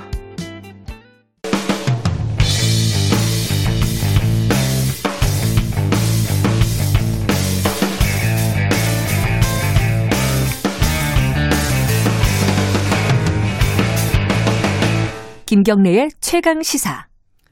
네, 김경래의 최강시사 3부 시작하겠습니다. 최근에 코로나 상황 보면요. 저희들이 뉴스 언박싱에서 잠깐 말씀을 드렸지만은 동부구치소 집단 감염이 굉장히 심각합니다. 지금 757명 누적 확진자가 그 정도 규모에 이르고 여기를 관심을 안 가졌던 것 같아요. 방역 당국도 그렇고 법무부도 마찬가지고. 그래서 초기에 진압을 실패한 거 아니냐, 이런 지적들도 좀 나오고 있습니다. 도대체 교도소는 어떤 공간이길래 이런 일들이 벌어지고 있는가? 우리가 교도소를 잘 모르지 않습니까? 교도소를 아주 잘 아시는 분, 한국 감옥의 현실에 대해서 꾸준히 지적해 오신 분을 모셨습니다. 인권연대 오창익 사무국장님 나와 계십니다. 안녕하세요. 네, 안녕하세요. 왜 감옥에 이렇게 관심이 많으셨어요? 감옥은 좋은 곳이 아닙니다. 그렇죠. 범죄자들이 가는 곳이죠. 네. 그러니까 한국 사회가 어느 정도 수준인지를 알려면 박물관이나 뭐 근사한 대학 또는 정부 청사가 아니라 감옥에 가봐라 이런 얘기들이 오래전부터 있습니다. 뭐 러시아 문호 도스토옙스키부터 많은 사람들이 그런 얘기를 했는데요. 그 얘기는 뭐냐면 당연히 좋은 대접을 받지 못할 것 같은 사람들이 어떤 처지에서 어떻게 살고 있는가가 그 사회가 어떤 사회인지 알려준다는 거죠. 그리고 감옥에 가 있는 사람들이 정말 범죄자들이 가 있는데 그렇죠. 일찍이 우리가 유전 무죄, 무전 유죄 뭐 이런 얘기 많이 하지 않았습니까? 변호사를 선임할 돈이 없는 사람은 감옥 갈 가능성이 높아지죠. 네. 소년원 같은 경우도 마찬가지예요. 뭐 부모가 다 계시는 집의 자녀보다는 한부모 가정이나 조선 가정이 소년원에 갈 가능성이 높아집니다. 그리고 법망을 요리조리 빠져나온 사람들도 많다고 들었어요. 그런데 이른바 잡범이라는 사람들은 어김없이 뭐 수감의 고통을 겪어야 되고 그래서 형벌이라는 건 굉장히 공평하고 정의로워야 되는데 과연 정의롭냐고 전 국민이 지금 묻고 있는 겁니다. 그 과정에서 검찰개혁이든 법원개혁이든 하는 숙제도 우리가 함께 풀어야 되는 거고요. 그래서 하여튼 저는 인권운동가로서 정체성을 감옥을 자주 가는 거로 저의 정체성을 잡고 있습니다. 그래서 자주 갑니다. 자주 간다는 게 죄를 짓고 자주 간다는 건 아니잖아요. 수감은 아니고 방문입니다. 방문. 지금 문제가 되고 있는 동부구치소 같은 경우에도 제가 몇 번 갔나 정확히 세보진 않았지만 50번은 넘고 100번은 안 되고 그렇거든요. 그 안에 들어갔다는 거죠. 그러니까 뭐 면회하고 접견이라고 하는데 그래서 면회실 왔다 갔다 한 건 아니고 내부에 들어가서 여러 가지 활동을 한 게 50번은 넘고 100번은 안 되고 그런 것 같습니다. 그러니까 활동이라는 게 이제 수감자들에게 뭐 강의를 한다거나 뭐 이런 일인가요? 네네. 저희가 뭐 그런 교육 프로그램도 많이 운영하고요. 평화인문학이라고 그래가지고 수용자들도 어차피 사회로 돌아올 사람들이거든요. 그러니까 그렇죠. 어제 총리께서도 말씀하시기를 수감자들이니까 재소자들이니까 사회 내 전파의 우려는 좀 덜하다. 네. 덜하지만 없다는 건 아니거든요. 이분들이 재판받으러 법원에 가면 법원에서 집단 감은 우려가 있는 거예요. 조사받으러 검찰청 가면 마찬가지인 거고 그래서 어차피 사회로 돌아올 분들이기 때문에 사실은 단순히 그러니까 형벌만 주는 게 아니라 뭐 교육을 한다든지 특히 직업 교육을 한다든지 하는 게 굉장히 중요합니다. 그래서 그런 데서 저희가 거둘 수 있는 역할을 많이 찾았죠. 지금 보니까요. 숫자로 보니까 동부구치소의 수용자하고 직원들 포함해서 한 2,800명 된대요. 네네. 그중에 확진자가 700명이 넘잖아요. 지금 700명과 800명 사이인데 그러면은 단순 계산만 해도 서너 명에 한 명이 지금 확진이 됐단 말이에요. 아니 도대체 잘 이해가 안 되는 거예요. 도대체 어떻게 생긴 공간이길래 이렇게 된 겁니까? 텔레비전 화면에서 아마 보셨을 텐데 그 4개 동으로 된 동은 다 연결돼 있습니다. 아파트형, 빌딩형 건물입니다. 요즘 그 교도소를 새로 짓는 게 굉장히 어렵습니다.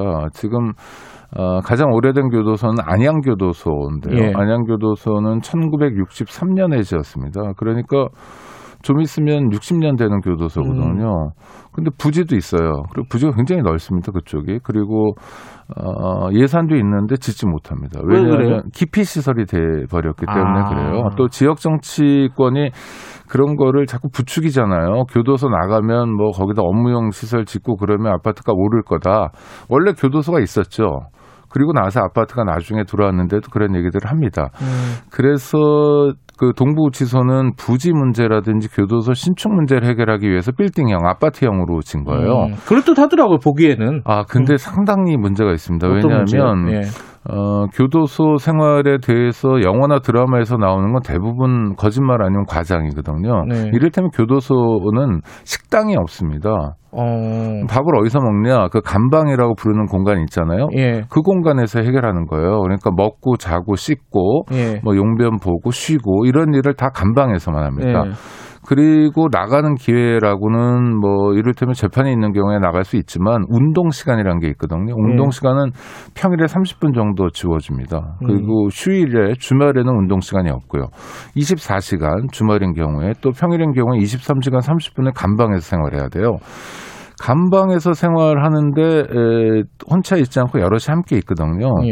통상적으로는 뭐 독방이라고 그러면 징벌받고 힘든 곳이라고 알려져 있지만 사실은 거꾸로입니다.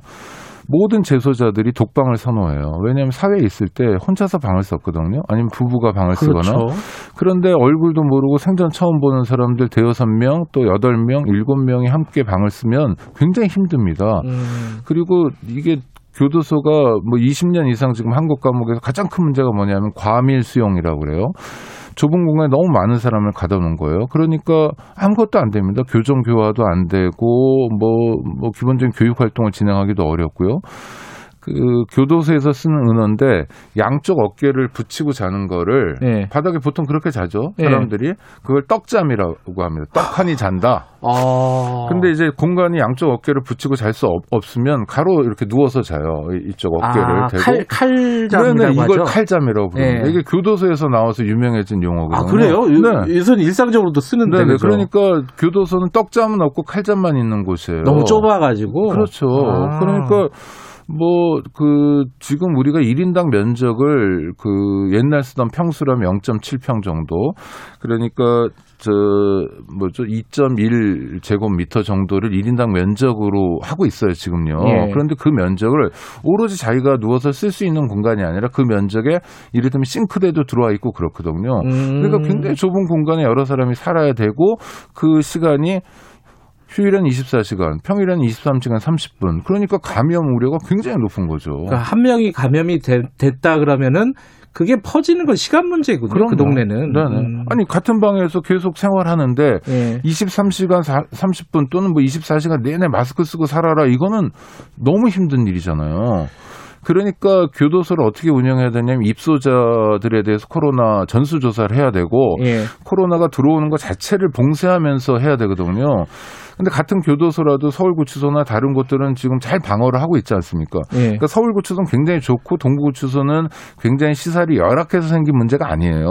그럼요. 동부구치소를 운영하는 사람들이 뭔가 지금 좀 정말 안이하고 그다음에 직무유기에 가까운 일들을 했기 때문에 생긴 일이라고 합니다. 이번에 보면은 이제 몇 가지 문제들이 지적이 되는데 첫 번째는 너무 늑장 대처한 거 아니냐. 네. 그러니까 법무부에서 초기 확진자가 나왔을 때 전수조사를 하든지 어떤 격리라든지 이런 부분에서 굉장히 적극적으로 대응을 했어야 되는데 안 한 거 아니냐. 아니면 시기를 놓친 거 아니냐. 이런 얘기를 한단 말이에요. 왜 이런 일이 벌어졌을까요? 이거는. 그러니까 저는 안이했다고 밖에 생각을 못합니다. 그런데요. 이를테면 코로나가 10달 넘었잖아요. 예. 2월이나 3월쯤이라면 교정당국도 좀 긴가민가 하거나 헷갈릴 수 있다고 생각해요. 왜냐하면 우리가 처음 겪는 초유의 그렇죠. 사태니까. 그런데 지금 바이러스에 대해서 전 국민이 학습한 게 10달이 넘었습니다. 네. 2020년에 가장 중요한 게 코로나19예요. 그러니까 교정당국이 이걸 몰랐다면 말도 안 되고요. 제가 동부구치소 관련해서 기사를 찾아보니까 정말 답답한 게 거의 한 달 전쯤인데 12월 2일 기사가 있어요. 그게 뭐냐면 어떤 마음 착한 교정위원이 마스크 2,500장을 기부했다는 거예요. 그걸 구치소장이 받고 있더라고요. 사진 찍으면서. 네. 이게 뭘 의미합니까? 동부구치소 식구들 그 재소자 숫자를 보면 한 개의 마스크가 돌아가는 거거든요. 그거 기부 행사를 하고 있는 거예요. 그것도 12월 초에. 예. 그러니 동부구치소에 사람까지 죽었네요. 특히 대규모 감염 사태는 사실 예견됐다고 보는 게 맞습니다. 지금 마스크 문제도 보면은 거의 지급이 안 됐다는 증언들이 좀 나오고 있어요. 네, 안 됐죠. 예산이 없어서 못했다라고 법무부도 확인하고 있습니다. 그게 그러면은 저 사람들은 범죄자니까 안 줘도 돼. 이렇게 생각했다는 거예요? 어떻게 봐야 돼요, 이거를? 아니한 거예요. 기본적으로 그 범죄자이기 때문에 홀대하는 인식은 있습니다. 예. 지금은 많이 바뀌었다고들 교도관들이 그러지만 교도관들이 교도소 재소자를 부르는 표현이 대부분 일관되게 애들이라고 불러요. 우리 애들 이런 식으로. 네, 예. 우리 애들 나이 먹어도 애들이고요.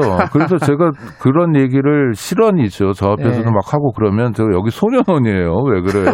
해도 못 알아듣는 경우가 되게 많았어요. 제 체험담입니다. 물론 이런 얘기하면 교도관들은 요즘은 안 그래요라고 얘기하겠죠. 그러니까 홀대하는 문화가 있고요. 또 하나는 이게 얼마나 위험한 건지 사실은 전 안이했다는 생각밖에 들지 않는데요. 교도관과 재소자가 분리돼서 생활하는 게 아닙니다. 그 감방이 하나씩 있고 그 예. 감방 복도가 있어요. 사동 복도라고. 예. 거기에 근무자가 근무해요. 예. 그리고 창도 다 열려 있는 상태예요. 그러니까 한 방에서 어떤 재소자가 바이러스에 감염되면 그 방 사람들은 물론이고 그 사동 복도 사람들이 전체 위험해지고 교도관도 위험해지고. 교도관하고 얘기도 할 거 아니에요. 그렇죠. 네. 그리고 교도관은 일상적으로 부르고 이거 어떻게 됐냐 묻기도 하고 그럽니다. 그러니까 교도관이 감염되면 동료 교도관 교도관이 감염되고 동료 교도관이 감염되면 그 가족들도 위험해질 수 있는 이 빤한 상황에 대해서 어떻게 이렇게 안이하게, 이건 기강해이죠. 근데 그런 증언도 있었어요. KBS 보도에 나온 건데, 네. 이 수용자들이 불안하니까 자기 돈 내고 마스크를 좀 들여서 쓰고 싶은데도 요 콧등에 있는 요 철사 있잖아요. 네네. 요게 위험하다. 네. 뭐 흉기나 뭐 이런 게 될 수 있잖아요. 네네. 그래서 반입을 못 하게 했다는 거예요. 아니, 그러니까 흉기가 될 수 있는 게 그게 뭐 흉기가 됐던 사례가 있는 건지 그거를 정말 어떻게 흉기가 될 수 있는지 모르겠는데 네. 그러니까 꽉 막힌 관료주의가 그런 걸 만들어낸 겁니다. 저는 지금 법무부 교정본부에서 하는 게 정말 이해 안 되는 게요. 이를테면 저도 뭐 수용자들, 재소자들이 편지도 하고 그러니까 고생하신다고 뭐 책을 보내는 경우도 있는데 전부 다 반입이 안 돼요. 그냥 일반적인 책, 무슨 예전식으로 해서 뭐 금서라든지 예. 또는 뭐 범죄를 유발하는 그런 책이 아닌 그냥 일반 교양서 있지 않습니까? 이런 것도 반입이 안 돼요. 정책이 바뀌었다는 거예요. 2020년에. 왜 바뀌었냐 하면 책을 통해서 뭔가 이상한 물질이 숨겨져 들어올지 모르니까 교도소 재소자들이 책 구입하는 건 영치금을 통해서만 구입한다. 자기네가 대신 구입해 주는 것만 가능하지 외부 반입은 안 된다는 거예요. 이거 정말 해외 토픽에 나올 얘기예요. 왜냐하면 교도소에서 책이라도 볼 수 있어야 하거든요. 그렇죠. 시간과의 싸움이니까. 이게 국가인권위원회 진정을 통해서 거의 1년 만에 해결이 됐습니다. 그러니까 정말 법무부 교정본부 사람들이 어느 시대를 살고 있는지 어떻게 이렇게 무책임할 수 있는지 정말 화가 나는 대목이에요. 그렇죠. 이번에 그 교도소 창문에 구치소 네. 창문에 이렇게 종이 써가지고 8명 살고 있다 네. 살려달라 네. 편지도 못 쓰게 한다. 네. 근데 편지를 일시적으로 못 쓰게 한 것도 사실이더라고요. 그러니까 이게 수용자를 어떻게 처우해야 되냐라는 법이 있어요. 수용자 처우에 관한 법률인데 이 법률이 가지는 가장 큰 문제가 교정당국 입장, 특히 교도소장, 구치소장 입장에서는 대부분의 일들을 할 수 있도록 되어 있습니다. 그러니까 이를테면 이런 거예요. 왜 그렇게 대규모 감염 사태가 있었냐 하면 독방이 아니라 홍거라고 그러는데 여러 방을 쓰기 때문에 네. 생긴 문제예요. 근데 법률에는 어떻게 돼 있냐면 그 법의 13조인가에 독거 수용을 원칙으로 한다니까 그러니까 독방이 원칙이에요. 당연하죠. 독방이어야 합니다. 누구랑 같이 부대낄 수 없어요. 그거 자체가 형벌이고 그거 자체가 고통이니까요. 그런데 독거로 하되 형편이 어려우면 홍거를 할 수 있다는 조항이 그 다음에 3개쯤 따라붙어요. 이게 이제 법. 네, 취지입니다. 그러니까 여기는 나쁜 사람들 범죄자들이 와 있는 곳이니까 우리가 질서 유지를 위해서 이렇게 할 수 있어. 예. 재량권의 범위가 굉장히 큽니다. 그래서 생긴 문제입니다. 지금 근데 3930님이 이런 문자를 보내주셨어요. 네. 마스크가 의료용 마스크 같은 경우는 장당 한 100원 정도다. 일회용 같은 경우에는. 이게 예산 문제 맞냐? 이런 말씀을 보내주셨어요. 그러니까 뻔한 변명이죠. 지금 법무부 교정본부가 뭐 서울시랑도 진실 게임을 하고 있잖아요. 예. 그다음에 예산 타령도 마찬가지고 물론 교도소 수용자가 숫자가 많습니다. 지금 5만 명이 넘으니까 한꺼번에 구입하면 상당한 돈이 드는데 이를테면 동부구치소에서 마음 착한 교정위원한테 기부라도 받았잖아요. 아니, 사회적으로 호소하면 종교기관을 포함해서 얼마든지 기부해 줄 사람들이 있을 거예요. 그렇지 않습니까? 대한민국 국민들이 그런 면에서 굉장히 연대하고 따뜻한 마음들을 갖고 있어요. 문제는 진짜 예산 문제냐. 예산이 부족했던 게 문제가 아니라 의지가 부족했던 게 문제죠. 말씀을 들어보니까 구조적으로도 굉장히 방역에 취약한 공간이기도 한데 거기에 뭐 법무부라든지 교정당국의 안이함이 섞여 있었고 또 하나는 인권의식 이런 부분들이 복합적으로 얽히면서 이런 참사가 벌어진 거군요. 그러니까요. 예. 굉장히 가슴 아프고 속상한 상황입니다. 그 감염 수용은 물론 교정당국만의 문제는 아닙니다. 네. 왜냐하면 감옥에 자꾸 보내주니까요. 그러니까 대략 5만 명 있는데 예. 절반이 미결수라고 그래서 재판을 받는 사람들이 아직 형이 확정되지 않았어요. 그럼 형이 확정되지 않은 사람들이 감옥에 갇힌 이유는 하나거든요. 증거인멸이나 도망의 염려 때문에 그렇습니다. 근데 네. 하나하나 따져보자고요. 증거인멸의 우려가 높은 사람들이 실제로 그렇게 많을까요? 따지고는 별로 없습니다. 지금 서목장님께서는 그러면은 좀 수용자 인원을 전체적으로 좀 줄여야 된다는 말씀이시네요. 그다음에 네. 도망의 염려를 맨날 뉴스에서 얘기하잖아요. 근데 대한민국은 전 세계에서 범인 검거율이 가장 높은 나라예요. 제가 말씀드리면 청취자 여러분들 아마 못 믿으실 텐데요. 살인사건 같은 게 거의 100% 가깝고요. 98, 99, 뭐 100 이렇게 나옵니다. 그다음에 올해 지난해 거 올해 잡으면 이제 101% 이런 통계도 나와요. 놀랍게도요. 그 다음에 더 놀라운 거는요, 유괴 사건 있죠. 예. 어린이를 이제 예. 몹쓸 짓을 한 유괴 사건 같은 경우에 지난 25년 동안 범인 공거율이 100%입니다. 아, 진짜요? 네, 그놈 목소리는 91년 사건이었고 무슨 얘기냐면 국가가 의지만 있으면 얼마든지 잡아요. 대한민국은 섬나라잖아요. 사실상 출국 금지만 하면 도망갈 곳이 없습니다. 어디 산에 숨을 수도 없어요. 신고 정신이 추철해가지고. 그러니까 도망의 염려라는 것도 사실 그렇게 높지 않습니다. 번잡할 수는 있지만.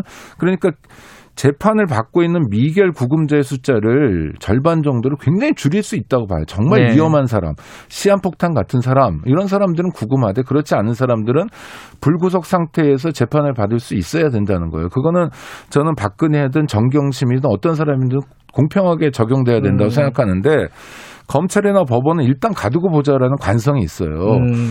그러니까 어떻게 됐냐면은 교도소가 10,000원인 겁니다. 이제 본질적으로는 너무 수용 인원이 많다. 이 부분 좀 줄여야 된다. 우리 법 체계가 아니, 좀 문제가 있다는 말씀이시네요. 그만큼 위험하기 때문이라고 얘기할 수 있겠지만 실제로 보면요.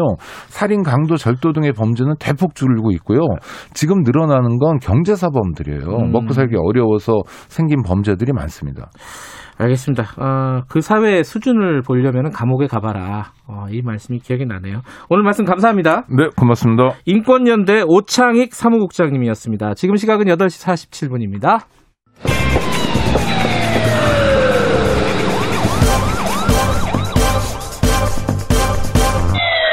김경래의 최강 시사. 예, 제가 살다가 이런 인터뷰를 하게 될 줄 몰랐습니다. 해맞이하러 오지 말라. 는 인터뷰를 해야 될 것 같습니다. 김한근 강릉시장님 연결하겠습니다. 시장님 안녕하세요.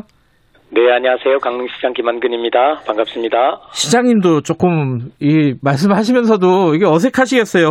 오지 말라는 거 아니에요, 그죠? 관광객들. 네, 정말 아주 전대미문의 이런 참 상황이 발생해서 너무도 참 마음 아픕니다. 예, 네네. 지금 강릉은 어떻습니까? 코로나 상황이 확진자들이나 이런 거 어때요? 네, 지금 지난 11월까지는 이제 40명 정도로 이제 이 확진자가 나와서 청정 지역을 유지를 했습니다만은 이번에 3차 유행은 이제 피하지 못하고 1.5단계 시절에 이제 문화원 강좌가 있었는데요. 여기서 이제 대규모 감염이 이제 발생을 해서 이번 달에만 70명 가까이 돼서 아이고. 현재는 이제 다소 안정을 찾은 그런 상황입니다. 안정을 찾았는데 이게 또 외부에서 관광객들이 몰려오면은 이거 어떻게 될지 모른다. 이런 불안감에서 말씀하시는 거네요. 그렇습니다. 네네. 네.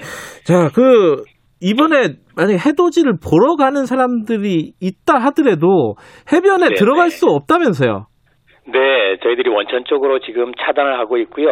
뭐 정동진이나 경포는 당연하고 소규모 마을 해수욕장이나 이제 대관령 또 안반대기 같은 곳도 유명합니다. 여기도 다 전면 출입이 지금 통제되고 있고요. 오죽헌 또 모래시계공원 같은 관광지도 폐쇄를 했습니다. 드라마 뭐 도깨비 촬영지 같은 데도 있고요. 정동진 도로 양구간은 내일부터 바로 교통이 차단이 됩니다. 네, 그렇습니다. 그래서 아마 3일까지는 동해안 강릉을 비롯해서 어디를 가시더라도 아주 매우 불편하실 거기 때문에 올해만큼은 좀 방문을 자제해 주시기를 좀 간곡히 요청을 드리는 겁니다. 정동진, 경포대 이런 말씀 하시니까 가고 싶은데 가지 말라는 오지 말라는 말씀이시니까 그죠? 자, 이게 원래는 해돋이 관광객이 한 어느 정도로 왔어요? 작년이나 이렇게 보면요? 네, 도로공사 통계를 따르면 연말 연시 한 30만 명이 강릉만 해도 그렇고요. 아이고, 전체적으로는 동해안 전체적으로 한 50만 명 가까이 됩니다. 그러니까 굉장히 많은 인원이 일시에 운집을 하는 것이고요. 가장 문제는 사실은 이제 야외인 해변가보다도 이게 해돋이를 보시고 난 다음에 바로 또 식사를 하시거든요. 그렇죠. 유명 맛집이 많고 이 대규모 인원이 밀집된 공간에서 사실상 통제가 불가능한 상황에서 식사를 하시게 되면 지금 전국적으로도 한 40% 이상이 식당에서 이제 발생을 하고 있다고 이제 통계가 나오니까요. 그러면 이제 전국의 방역망들이 무력화되고 사실상 역학조사가 추적이 불가능해지는 그런 상황이 생길 수밖에 없습니다. 이거는 뭐 전문가뿐만 아니라 저희 강릉의 기초역학조사는 저희 강릉의 몫인데요. 네. 이분들을 다 따라다니면서 저희들이 역학조사를 할 수 있는 인력이 없습니다. 그러니까 이제 예를 들어서 수백 명의 확진자가 다녀가셨다. 이 중에 이제 분명히 있으실 건데요. 특히 이제 수도권이 높으니까요. 비율이. 네. 그러면 저희들 강릉의 역학조사 인력이 많아야 이제 20팀 정도인데 예. 최대 규모일 때 예. 현실적으로 불가능한 거죠. 네네. 그러면 지금 그 해변 같은 것들은 봉쇄를 하셨는데 그 근처에 네네. 식당이라든지 카페 같은 것도 이용을 못하게 해놓으신 상황인 건가요? 네, 내일 오후 3시부터 다음날 예. 24시간 동안 예. 저희들이 강릉 내 편의점뿐만 아니라 음식점 안에 취식, 매장 내 취식은 다 금지가 되고요. 그래요. 네네. 그럴 조치를 할 수밖에 없고요. 예. 그러고 이제 식당뿐만 아니라 예. 여타 이제 굉장히 좀 사우나나 추위를 지금 굉장히 추워졌는데요. 예. 이제 사우나나 찜질방으로 또 가실 수도 있어서 여기도 이제 벌써 한 이틀간 저희들이 차단 조치를 가동 중단 조치를 아하. 저희들이 한 상태입니다. 굉장히 아주 마음 아픈 상황입니다. 방역 때문에 어쩔 수 없는 거긴 한데 이 상공인들 소상공인들 같은 경우에는 이게 대목이었잖아요. 그렇습니다. 그래서 이렇게 가슴이 아프실 것 같아요. 이게 돈을 벌어야 되는데 못 버는 거잖아요. 이거 어떻게 이거 대책은 좀 있으십니까? 네, 뭐 인근 지역은 안 하는데 왜 강릉만 하느냐는 원망을 지금 너무 많이 듣고 있고요. 그렇지만은 이제 국민 여러분께 이렇게 호소를 드리는 것은 동해안에 저희 강릉이 또 중심 도시고 전체 국민들한테 저희들이 시그널을 줄 수 있잖아요. 제발 이번만큼은 좀 자제해 주시기를 요청드리는 거고요. 저희 그런 면에 저희 강릉의 상공인 분들께서 동의를 또 많이 해주셨습니다. 그리고 시민대책위원회라고 있는데요. 여기서 각 업종 대표자들과 수기도 했고요. 저희들이 재난지원금을 이제 다음 주 말부터 계획을 하고 있습니다. 전 시민에게 10만 원을 이제 제공을 할 것이고요. 또 정부하고 강원도도 재난지원금을 하는데 저희들이 또 집합 금지되는 영업 금지되는 업종에 대해서도 추가 지원을 지금 검토하고 있습니다. 네네. 지원을 검토하고 계신다. 근데요 최근에도 보니까 이 통제선 넘어가지고 해변 들어가서 이렇게 사진 찍고 이런 사람들이 꽤 있는 것 같더라고요. 이분들은 네, 뭐 어떻게 과태료 이런 게 있습니까? 네, 뭐 저희들이 어제부터는 이제 드론까지 투입을 해서 드론이요? 안내 방송, 네네 드론을 해변에 투입해서 안내 방송을 하고 있습니다. 내일부터는 이제 많은 인원이 투입이 될 것이기 때문에 원천 차단이 될 거고요. 위반 사례가 뭐 거의 극소수일 거라고 생각합니다. 그래서는 안 되겠지만 뭐 정말 심각한 방역 수칙 위반에 대해서는 행정명령 이미 발동되어 있기 때문에 과태료도 부과 대상이 됩니다. 아, 과태료 부과를 해요? 그 구체적으로 얼마예요? 그 아셔야 될 것 같은데? 네, 감염병 관리법에 의해서 저희들이 200만 원 이하 또 300만 원 이하를 사안에 따라서 적용이 되고요. 또 주차 같은 경우나 이런 경우 위반이 되면 주차 금지 지역 같은 경우에는 바로 견인 조치도 할 것이고요. 예. 네네. 아, 이게 자칫하면 물론 과태료 때문이 아니라 그리고 또 전체를 다 막을 수가 없잖아요. 인력 때문에. 그렇습니다. 시민들의 어떤 참여라든가 협조가 필수적일 것 같아요. 그죠? 네, 그렇습니다. 성숙한 국민의식을 저희들이 이번에 간곡히 좀 호소드리는 겁니다. 네네. 공무원분들은 이거 단속하고 이런 거 하느라고 연말에 쉬지도 못 하시겠어요? 네, 저희들 시에 뭐 공무원들이 한 1,000여 명 가까이가 이제 내일부터 이렇게 밤을 새워야 될 것 같고요. 다 전 국민들이 사실은 공직자들도 힘들지만 소상공인들의 어려움에 비할 수 있겠습니까? 그런데 이번은 하여튼 고비니까 연말연시가 가장 큰 고비고 이 고비를 넘겨야 되기 때문에 저희들이 국민 여러분께서도 사실은 이 답답한 상황을 좀 탁 트인 바다에서 힘을 얻고 싶은 마음도 왜 없겠습니까? 그러나 올해만큼은 좀 방문을 자제해 주시기를 새삼 간곡히 부탁드리는 거고요. 코로나가 종식된 이후에는 저희 동해안이 더 풍성하고 이런 다채로운 그런 이제 행사로 국민 여러분을 정말 극진히 이렇게 영접할 것을 약속드립니다. 네네. 내년 해돋이 해맞이는 강릉에서 할 수 있으려나요? 어떻게 생각하세요? 물론입니다. 꼭 그렇게 돼야 되고요. 네, 그렇게 돼야죠. 네. 그래요. 그러면 백신도 좀 맞고 상황이 좀 좋아지면은 내년에 가는 걸로 이렇게 하도록 하겠습니다. 예. 네네. 잘 이렇게 알려주시기를 부탁드리겠습니다. 예. 시장님도 연말에 힘드시지만은 애써주시기 바라겠습니다. 고맙습니다. 네, 감사합니다. 예, 강릉에 오지 말라는 김한근 강릉시장님의 말씀이었습니다. 야, 진짜 이런 인터뷰를 하게 됐으면 정말 생각도 못했네요. 시장님도 아마 마찬가지였을 거고 들으시는 청취자분들도 그런 생각이 드셨을 겁니다. 지미 쿠도스님이 해돋이는 방송에서 애국가 나올 때가 제일 보기 좋아요. 이런 말씀하셨습니다. 방송으로 보죠, 뭐 저희도. 12월 30일 김경래 최강시사 오늘 여기까지 하겠습니다. 내일 아침 7시 20분에 다시 돌아옵니다.